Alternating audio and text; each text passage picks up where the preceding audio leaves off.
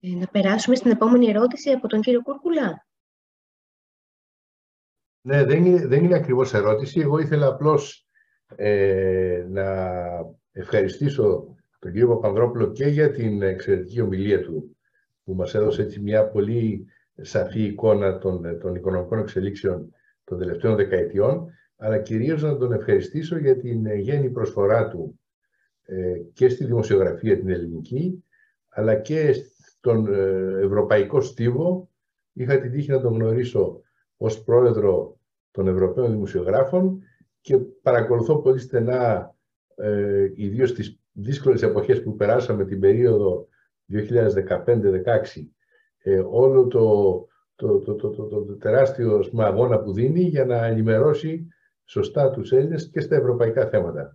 Σας ευχαριστούμε πολύ κύριε, κύριε Παπανδρόπουλε και νομίζω ότι είστε ιδίως στις σημερινές εποχές όπου η δημοσιογραφία ιδίως στη χώρα μας ε, δεν διανοίγει και την καλύτερη περίοδό τους. Νομίζω παραδείγματα σαν το δικό σας μας δίνουν θάρρος. Ευχαριστούμε πολύ.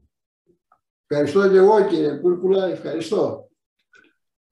Και, και εμπνέομαι αρκετές φορές από αυτά που γράφετε και εσείς και που δείχνουν μεγάλη εμπειρία.